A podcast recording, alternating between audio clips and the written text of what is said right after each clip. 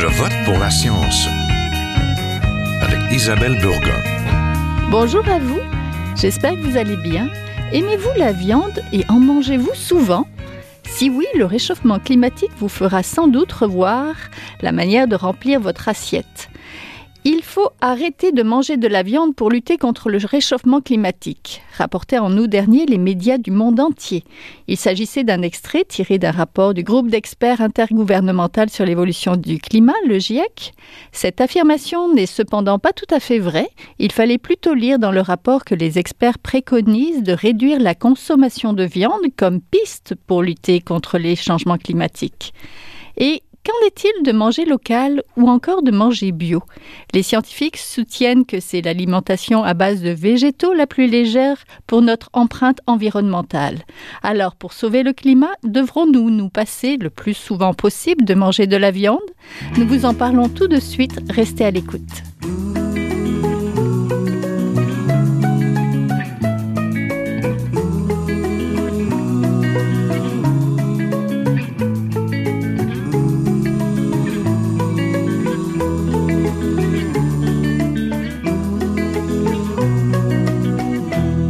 Parler de l'impact que pourrait avoir l'alimentation sur le réchauffement climatique et plus particulièrement si bannir la viande de notre assiette pourrait être un geste positif à poser pour le climat, je suis en compagnie de Danny Plouf qui est communicateur scientifique, auteur du blog Le Sceptique. C'est un blog pour la promotion de la pensée critique. Vous êtes actuellement enseignant au collège Ouad Boulogne et vous avez été chercheur durant quatre ans au département de géographie de l'université McGill. Vous avez fait un postdoctorat qui traitait d'agriculture, d'utilisation des sols et de sécurité alimentaire au niveau global, c'est bien ça? Oui, bien ça, c'est les, thématiques abordées euh, par l'équipe de recherche. Donc, bonjour. Bonjour. Je suis, on est en compagnie aussi de Stéphane Grelot, le fondateur de Vegan Québec et cofondateur du réseau d'agriculture véganique qui rassemble donc des jardiniers, des individus intéressés à diffuser ou à s'informer sur la culture végane. C'est bien ça? Eh oui, exactement. Bonjour. Bonjour. Modifier son régime alimentaire en devenant végétarien ou végétalien, là, ce qu'on appelle vegan, a-t-il réellement un effet sur le climat mondial, Monsieur Plouf Si ça a un effet sur le climat mondial, ben, je veux mhm. dire, selon ce qu'on sait, oui. Euh, comme je disais, le, méthane euh, qui est émis par, euh, par la digestion des ruminants fait en sorte de contribuer à l'effet de serre. Mhm. Donc, euh, oui, ça a un impact. Est-ce que ça dépend pas des pays de la, de la viande? Oui, ça dépend de la viande. C'est sûr que, bon, les, les, poulets, par exemple, ne produisent pas de méthane en, aussi grande quantité que les bovins. Donc, euh, oui, ça dépend du type de viande qui est mangée. Ça dépend aussi du mode de production, parce qu'il y a des modes de production qui vont émettre moins de méthane. Par exemple, sur les pâturages, à ce que je mhm. sache, euh, plus c'est naturel, en guillemets, euh, plus il va y avoir d'émissions de méthane aussi. Alors que des productions plus industrielles, où est-ce qu'on diminue un peu la quantité de fibres, va, ça va faire en sorte de, de diminuer euh, généralement l'émission de méthane. Donc là, on est dans l'assiette complètement. Monsieur Grolot, selon vous, est-ce que ça a réellement un effet sur le climat mondial? C'est-à-dire pas juste notre action à nous, mais à l'ensemble de la planète? Oui, mais c'est sûr qu'il faut que ce soit un, mouvement de masse. C'est sûr qu'un individu, ça a un effet, mais c'est quand même euh, minime. Mais si on est vraiment un grand bassin de population qui fait une transition vers une alimentation végétale, là, on peut considérer qu'il va avoir un effet euh, cumulatif qui va être vraiment important. Puis il y a quand même, euh, tout récemment, il y a une étude qui a été publiée par l'Institut John Hopkins, puis qui disait que justement, le potentiel de réduction des gaz à effet de serre, si on va vers une alimentation végane, c'est celle qui est la plus efficace en diminuant de près de ben, près de 74% nos émissions de GES euh, comparativement à garder une alimentation euh, carnée. Et c'est vraiment ce qui est le plus efficace. Donc, oui, les ruminants, euh, c'est ceux qui sont les plus importants, mais c'est sûr que toute la production des aliments pour nourrir les animaux, euh, ça a un impact aussi. C'est l'espace occupé, c'est la déforestation souvent pour produire le grain, pour nourrir les animaux, même si c'est pas des ruminants. Donc, euh, donc cumulativement, c'est sûr que manger des végétaux a quand même euh, le plus grand impact. Monsieur Plouf, je vous vois secouer la tête. Ah non, non, ben, c'est juste que au, niveau des, des, des, changements climatiques pour l'agriculture, c'est que c'est que c'est différent quand on émet du CO2, par exemple, par les véhicules ou lorsque on émet, mettons, du méthane par les ruminants? Le méthane, ce qui arrive, c'est que c'est un gaz qui va être dans l'atmosphère pendant à peu près euh, ben, le temps de demi-vie. Pour les gens qui savent c'est quoi le temps de demi-vie, c'est euh, environ 8 ans. Le temps de demi-vie, c'est euh, la durée pendant laquelle la durée que ça va prendre pour que la moitié de ce qui a été émis disparaisse. Ouais. Donc ça, c'est le temps de demi-vie. que pour le méthane, c'est à peu près 8 ans. Et pour le CO2, c'est des milliers d'années.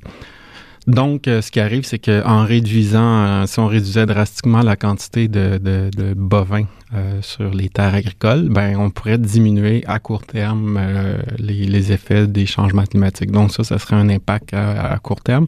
Et aussi, c'est sûr que si on augmentait la quantité de forêt, il y aurait une absorption du carbone parce que, comme Stéphane racontait, couper les forêts, ça va émettre du, du, du CO2. Sauf que ça touche euh, aucunement toute la problématique d'aller chercher, d'aller puiser du CO2 dans le sol et de l'émettre dans l'atmosphère, qui est un des grands dangers au niveau des, euh, des gaz à effet de serre. Oui, en fait, il faut comparer peut-être euh, les choses dans plus de détails.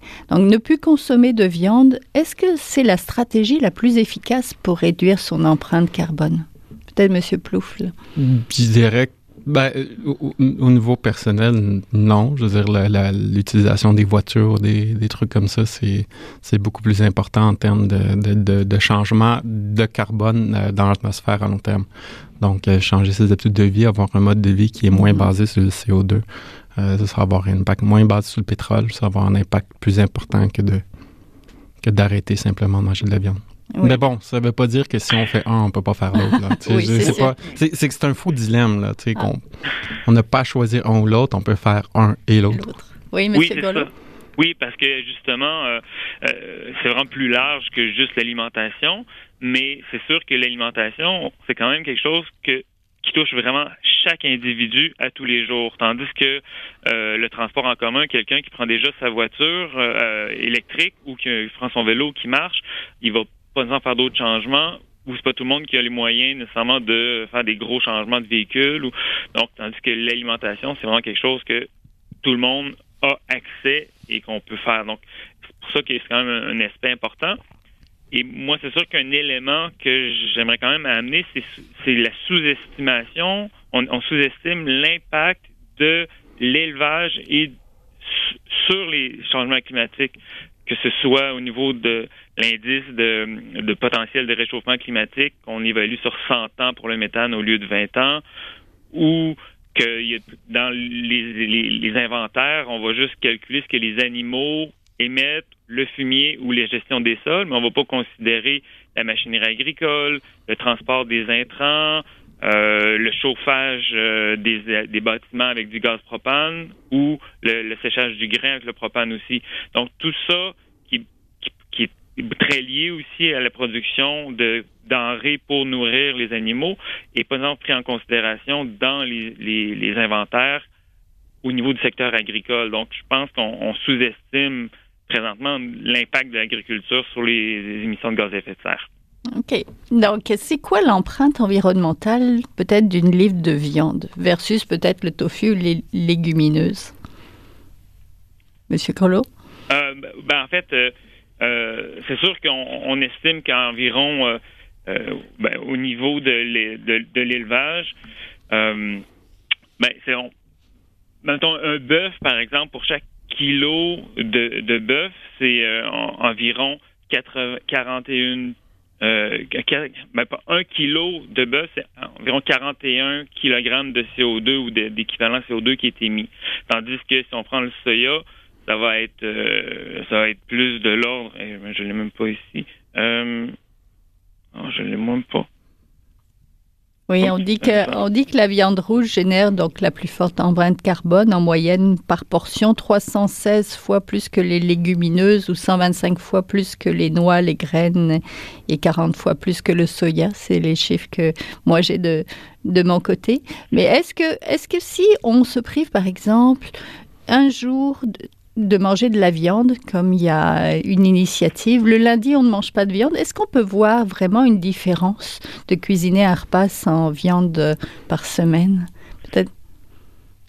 c'est déjà mieux, mais c'est sûr que on peut prendre une fois de moins euh, sa voiture par semaine, c'est mieux, mais... C'est ça aussi. Mais je veux dire, par rapport aux, problématiques qu'on a euh, au niveau mondial, euh, c'est quand même pas beaucoup, mais il y a aussi que, à mon avis, pour la question de l'agriculture, je veux dire, ça va beaucoup au-delà de simplement les changements climatiques. comme je disais, ça aurait un effet à court terme, mais c'est beaucoup mm-hmm. en termes d'écologie. De, de, biodiversité, tout ça. Euh, je veux dire, c'est là que l'agriculture a un impact majeur au niveau mondial.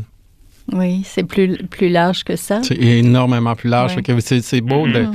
de, penser à, mettons, réduire sa quantité de, de, de viande pour euh, réduire les changements climatiques, mais, mais comme je disais, il n'y a pas juste ça, puis il y a mm-hmm. plusieurs impacts que l'agriculture va avoir. Parce que, mettons, moi, j'avais fait les calculs comparés, par exemple, du soya produit au Canada versus euh, du bœuf euh, bio de pâturage. Mm-hmm. Et juste en termes de nourrir la même quantité de personnes, j'avais trouvé à peu près un facteur 30 entre les deux euh, de l'espace qui était nécessaire. Fait que un, facteur 30, c'est quand même 29, 29 30e de forêt de plus pour le cas du, du, du, du, soya. Fait que c'est là que ça a un impact gigantesque. Oui, puis la consommation d'eau aussi, qui est très différente entre euh, euh, au niveau de l'élevage par rapport à produire juste des grains. Donc, c'est ça, c'est très large. Euh, il faut faire, il faut faire attention pour, par rapport à l'eau parce que les quantités d'eau qui sont données il y, a des, il, y a des, il y a des groupes qui calculent les, les quantités d'eau nécessaires. Et, pour, euh, avoir, pour avoir, par exemple, un kilo de soya versus un kilo de viande, c'est C'est juste que c'est qu'ils vont calculer la quantité d'eau nécessaire, fait que la quantité d'eau qui a tombé pour euh, avoir les récoltes, puis c'est sûr que les pâturages, c'est tellement grand, l'efficacité est tellement petite en termes de, de rendement de protéines par unité de surface, mm-hmm. qu'il y a beaucoup d'eau qui est tombée de pluie et ça rentre dans les calculs. Fait que y a pas nécessairement, on n'a pas nécessairement à ajouter de l'eau euh, dans tous les contextes. Ça dépend des endroits. Sûr que c'est une sécheresse, il faut rajouter de l'eau, mais c'est que ces chiffres-là contiennent aussi l'eau de pluie. Fait que ça veut pas dire qu'il faut nécessairement rajouter de l'eau. Même si on élimine de la viande, on n'élimine pas nécessairement ces quantités d'eau. Monsieur Oui, mais, ben, en fait, je suis d'accord avec ça, qu'en fait, euh, on rajoute pas nécessairement de l'eau, mais je pense qu'il faut quand même considérer, parce qu'on parle de l'eau verte, l'eau bleue, l'eau grise, mais l'eau de pluie, pour moi, est quand même. C'est pas pour rien qu'on la calcule, c'est parce que justement, la superficie de terre où la pluie tombe, si on cultive des, aliments pour nourrir des animaux, c'est pas de l'eau qui sert à produire des aliments pour consommation humaine. Donc, cette eau-là a quand même une importance dans, le, dans la balance. Donc, c'est pour ça que quand on dit quand on dit que le bœuf, par exemple, c'est peut-être 15 000 litres d'eau par rapport au soya, que ça va être juste 2 700, ben, il y a quand même un gros rapport de, différence qui est quand même important à considérer selon moi.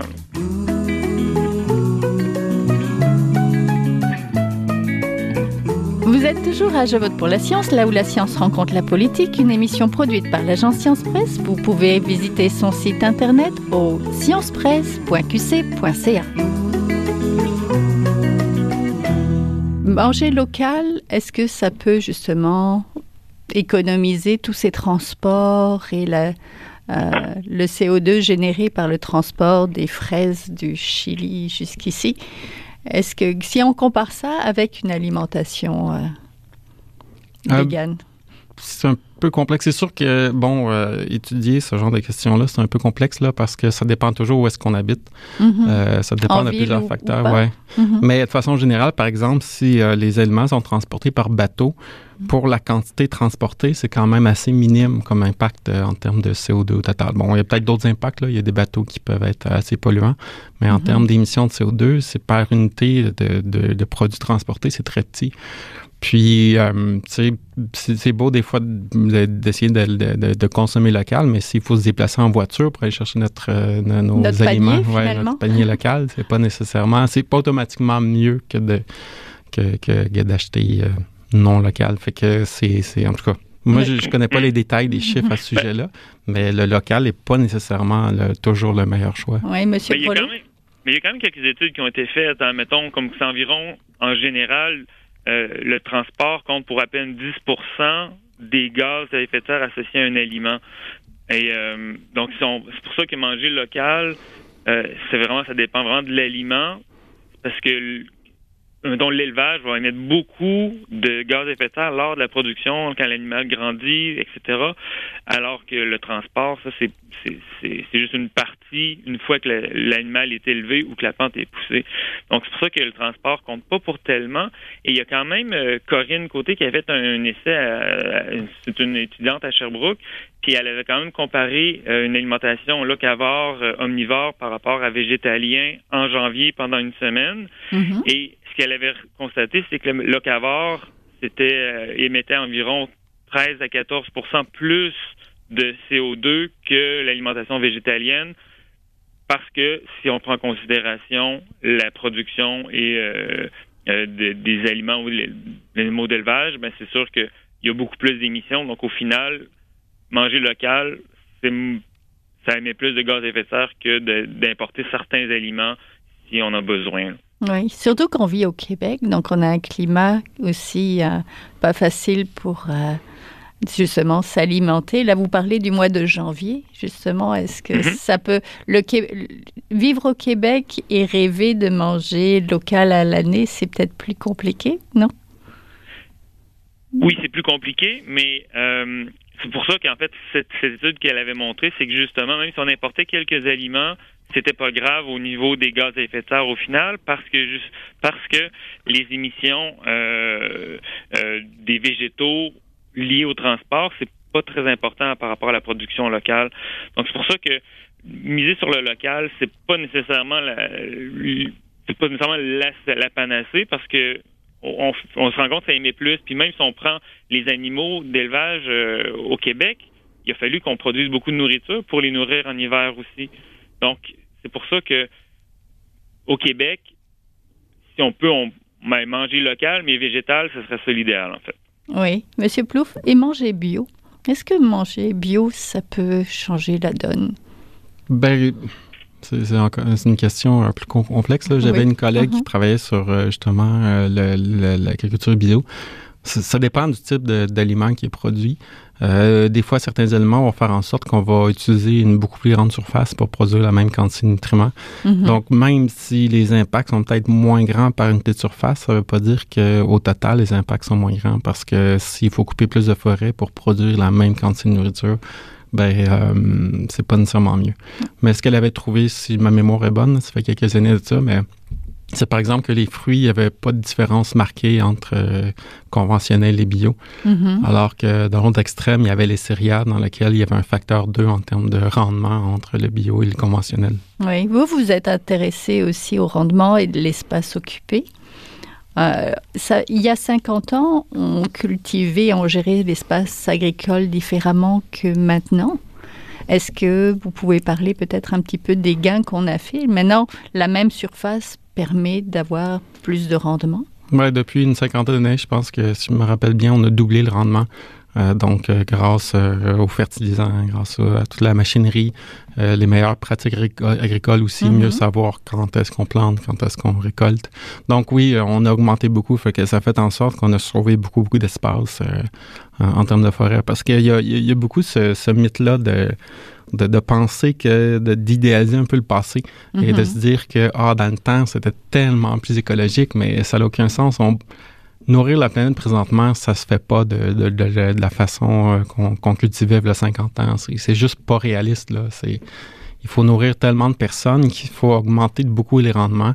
Il mhm. faut mieux utiliser l'espace qu'on a, puis on peut pas juste expansionner parce qu'il y a toujours des gens qui amènent des idées. Ah, on pourrait faire telle méthode de production, telle méthode. Puis que ça implique des produits animaux, euh, l'espace augmente. Puis je sais que, maintenant, si on regarde ce qui se passe en Amazonie, euh, il y a beaucoup de pâturage, mm-hmm. euh, culture de soya. Puis il y a des gens qui sont traumatisés par le soya. Ils disent qu'il ne faut plus manger de soya. Mais ça ne sert pas à faire notre lait de soya qu'on boit le matin. Ça sert à, envoyer entre autres les huiles. Euh, mm-hmm. l'huile à base de, soya, puis ce qui est... Manger les animaux. Les résidus vont être utilisés entre autres pour nourrir les animaux. Fait que oui. Justement, le, notre soya, notre tofu, il vient d'où? Ben, au Canada, on en produit quand même du soya. On en produit quand même une quantité raisonnable. que j'ai l'impression que ça vient d'ici.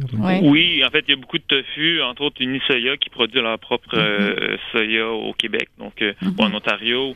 Donc oui, on peut, on, du moins, ça pousse très bien, on en produit. C'est juste qu'il faut voir si c'est utilisé ici ou exporté. Le soya, c'est une façon extrêmement efficace de produire des protéines. Si on avait une mm-hmm. plante là, pour produire les, pour le rendement maximal de protéines, euh, c'est le soya et le haut la main. J'aimerais qu'on revienne un petit peu à l'étude des chercheurs de l'Université de Job John Hopkins, qui ont examiné les neuf régimes de 140 pays. Mm-hmm. Ils regardaient, euh, selon l'origine des protéines, et une alimentation incorporant des animaux au bas de la chaîne alimentaire, c'est-à-dire les sardines, les harengs, les mollusques, les insectes, aurait des bénéfices environnementaux proches de ceux du régime végétalien. Qu'en pensez-vous peut-être, Monsieur Grelot? Euh, oui, effectivement, euh, c'est très proche euh, au niveau des. On, dirait que vegan, ce serait peut-être 60, près de 74% de réduction, puis ce serait 72% de réduction pour bas dans la chaîne alimentaire. Ben, c'est intéressant que ça, ça, a été amené. Euh, c'est sûr qu'on sait que présentement, nos océans sont en train de, s'effondrer au niveau de la... parce qu'à cause de la surpêche, à cause de la dégradation euh, des, océans. Donc, euh, moi, je pense pas qu'on devrait vraiment trop, trop s'orienter vers une surexploitation ou une utilisation des ressources marines, mais vraiment de, de s'orienter vers une production de végétaux efficaces et pour se nourrir directement avec ça. Donc là-dessus, euh, je pense qu'on devrait creuser le sujet. Oui, on pourrait manger des insectes. Monsieur Plouf, serez-vous prêt à, remplacer euh, hmm. pas votre tofu quotidien par des insectes? Hmm, Pas personnellement, non, là, mais bon, c'est des gens qui veulent manger des insectes. Mais j'ai hmm. aucune idée de l'impact euh, au niveau des insectes ou ben, la production. mais il faut les nourrir, les insectes. Là. Il faut leur donner des plantes. Fait que peut-être qu'il y a moins de pertes en termes de protéines. Parce que ce qu'il faut comprendre, c'est que ce qu'on a besoin, en fait, c'est pas les protéines en tant que telles, mais les acides aminés qui composent euh, les protéines. Et les acides aminés des, des, euh, des animaux qu'on mange habituellement, euh, ils sont les, les, animaux sont pas capables de produire des acides aminés, donc ils viennent des plantes. Fait que les animaux servent essentiellement de transfert d'acides de, aminés des plantes jusqu'à l'animal, ensuite de l'animal jusqu'à nous, puis il y a une perte à chaque fois. Donc c'est pour ça que euh, c'est pour ça que c'est préférable de manger directement les plantes parce qu'il y a moins de pertes, on a directement les nutriments. juste par rapport aux, insectes, juste une petite précision, il y a quand même certaines études qui ont été faites qui avaient comparé au niveau des grillons, par exemple, euh, l'alimentation, différents types d'alimentation qu'on pouvait utiliser pour nourrir les grillons et se rendaient compte que si on veut avoir une bonne production de grillons qui grandissent rapidement puis qui sont productifs, etc., faut leur donner de la bonne nourriture et pour donner de la bonne nourriture, finalement, ça revient quasiment à nourrir des poules. Donc, euh, finalement, il y a quand même toujours ce taux de conversion-là qui fait que euh, c'est peut-être un pour deux euh, à peu près de conversion. Donc, on a toujours une perte de la moitié à peu près d'efficacité. Donc, c'est pour ça qu'on est toujours mieux de, de dire on va plutôt produire de la nourriture pour les humains plutôt que produire de la nourriture pour nourrir des animaux pour ensuite manger les animaux. C'est de là qu'il y a aussi un, rapport important. Oui, vous êtes, vous êtes, vous entendez, vous êtes du même avis. Mais en fait, euh, je vais peut-être rajouter euh, un petit détail, c'est que il y a quand même des, situations où la production de, viande pourrait être euh, positive. par exemple, il y a des pâturages qu'on peut pas utiliser pour faire autre chose que le, que le pâturage. C'est sûr que ça va émettre du méthane, mais si on réduit la quantité, ça peut, les pâturages peuvent être quand même utilisés pour, pour ça. Par exemple, si on parle d'Australie, euh, L'Australie, il y a quand même euh, des endroits où est-ce qu'ils ne pourraient pas faire d'agriculture de toute façon. Et il y a aussi euh, les résidus alimentaires. Il y a une partie de, ce qu'on fait pousser qui sont pas utilisés pour la consommation humaine. Et ça peut être utilisé pour les animaux, pour les nourrir et ensuite nourrir. Donc, il n'y a pas de perte en tant que telle parce que de toute façon, ce serait des choses qui seraient pas, pourraient pas être utilisées par l'humain. Sauf que là, si on voulait consommer seulement ces aliments-là, ça impliquerait quand même une réduction euh, assez importante de la quantité de viande consommée. Peut-être pour terminer, le GIEC, le rapport du GIEC, il préconisait une baisse du gaspillage alimentaire. On jette près d'un tiers de nos aliments. est-ce que la clé ne serait pas de savoir accommoder les restes, Monsieur Grelot? Euh, oui, effectivement, en fait, c'est une des, grosses affaires, euh, c'est un, des, éléments très importants. Au niveau des émissions de méthane, par exemple, au Québec, c'est une des sources très importante d'émissions en, raison de l'enfouissement. Donc, euh, oui, mieux gérer nos restes, euh, une meilleure. Euh, mais ça va passer beaucoup par l'éducation des consommateurs, que ce. Ben, par rapport à qu'est-ce qu'on va consommer. Euh, si un légume est un petit peu croche, il n'est pas super beau, ben on faudrait l'utiliser plutôt le gaspiller et mieux gérer ce qu'on achète, peut-être acheter en moins grande quantité, mais mieux l'utiliser. Donc, oui, il y a tout un travail de réduire le gaspillage alimentaire qui, euh, qui fait partie de l'équation euh, dans, dans, dans notre réduction de l'impact environnemental. Mhm. Professeur Plouf. euh, enseignant. Euh, je dirais que c'est surtout le, gaspillage des produits animaux qui, est le plus euh, dramatique parce que euh, ça implique qu'il faut en produire plus et c'est les, les, les c'est ça qui prend le plus de ressources. C'est sûr que gaspiller euh, des, lentilles, par exemple, c'est beaucoup moins euh, dramatique en termes d'effet que de gaspiller un steak, par exemple. Fait que je dirais que le gaspillage, c'est presque... Mm-hmm. les problèmes, c'est beaucoup lié euh, justement au gaspillage de produits animaux. Entendu. Mais on va terminer là-dessus. Merci beaucoup. Donc, on était en compagnie d'Annie Plouf, communicateur scientifique et auteur du blog Le Sceptique pour la promotion de la pensée critique. Je vous invite à aller voir ça. Et Stéphane Grelot, fondateur de Vegan Québec et cofondateur du réseau d'agriculture véganique. Merci. Merci beaucoup. Merci. Voilà, c'est tout pour cette semaine. Je vote pour la science est une production de l'agence Science Presse avec Radio VM, à la régie Daniel Fortin, à la recherche cette semaine Aurélie Lagueux-Beloin, à la réalisation et au micro Isabelle Burguin. Vous désirez réécouter cette émission? Nous avons des rediffusions tout au long de la semaine et vous pouvez l'écouter aussi en podcast sur le site de l'agence Science Presse. Et bien sûr, toujours, si vous l'avez aimé, n'hésitez pas à la partager. À la semaine prochaine est un chercheur typique de ceux pour qui les progrès de la bioinformatique ont préséance sur le sens biologique et pour qui la grosse constitue la seule logique. On y parle de génome, de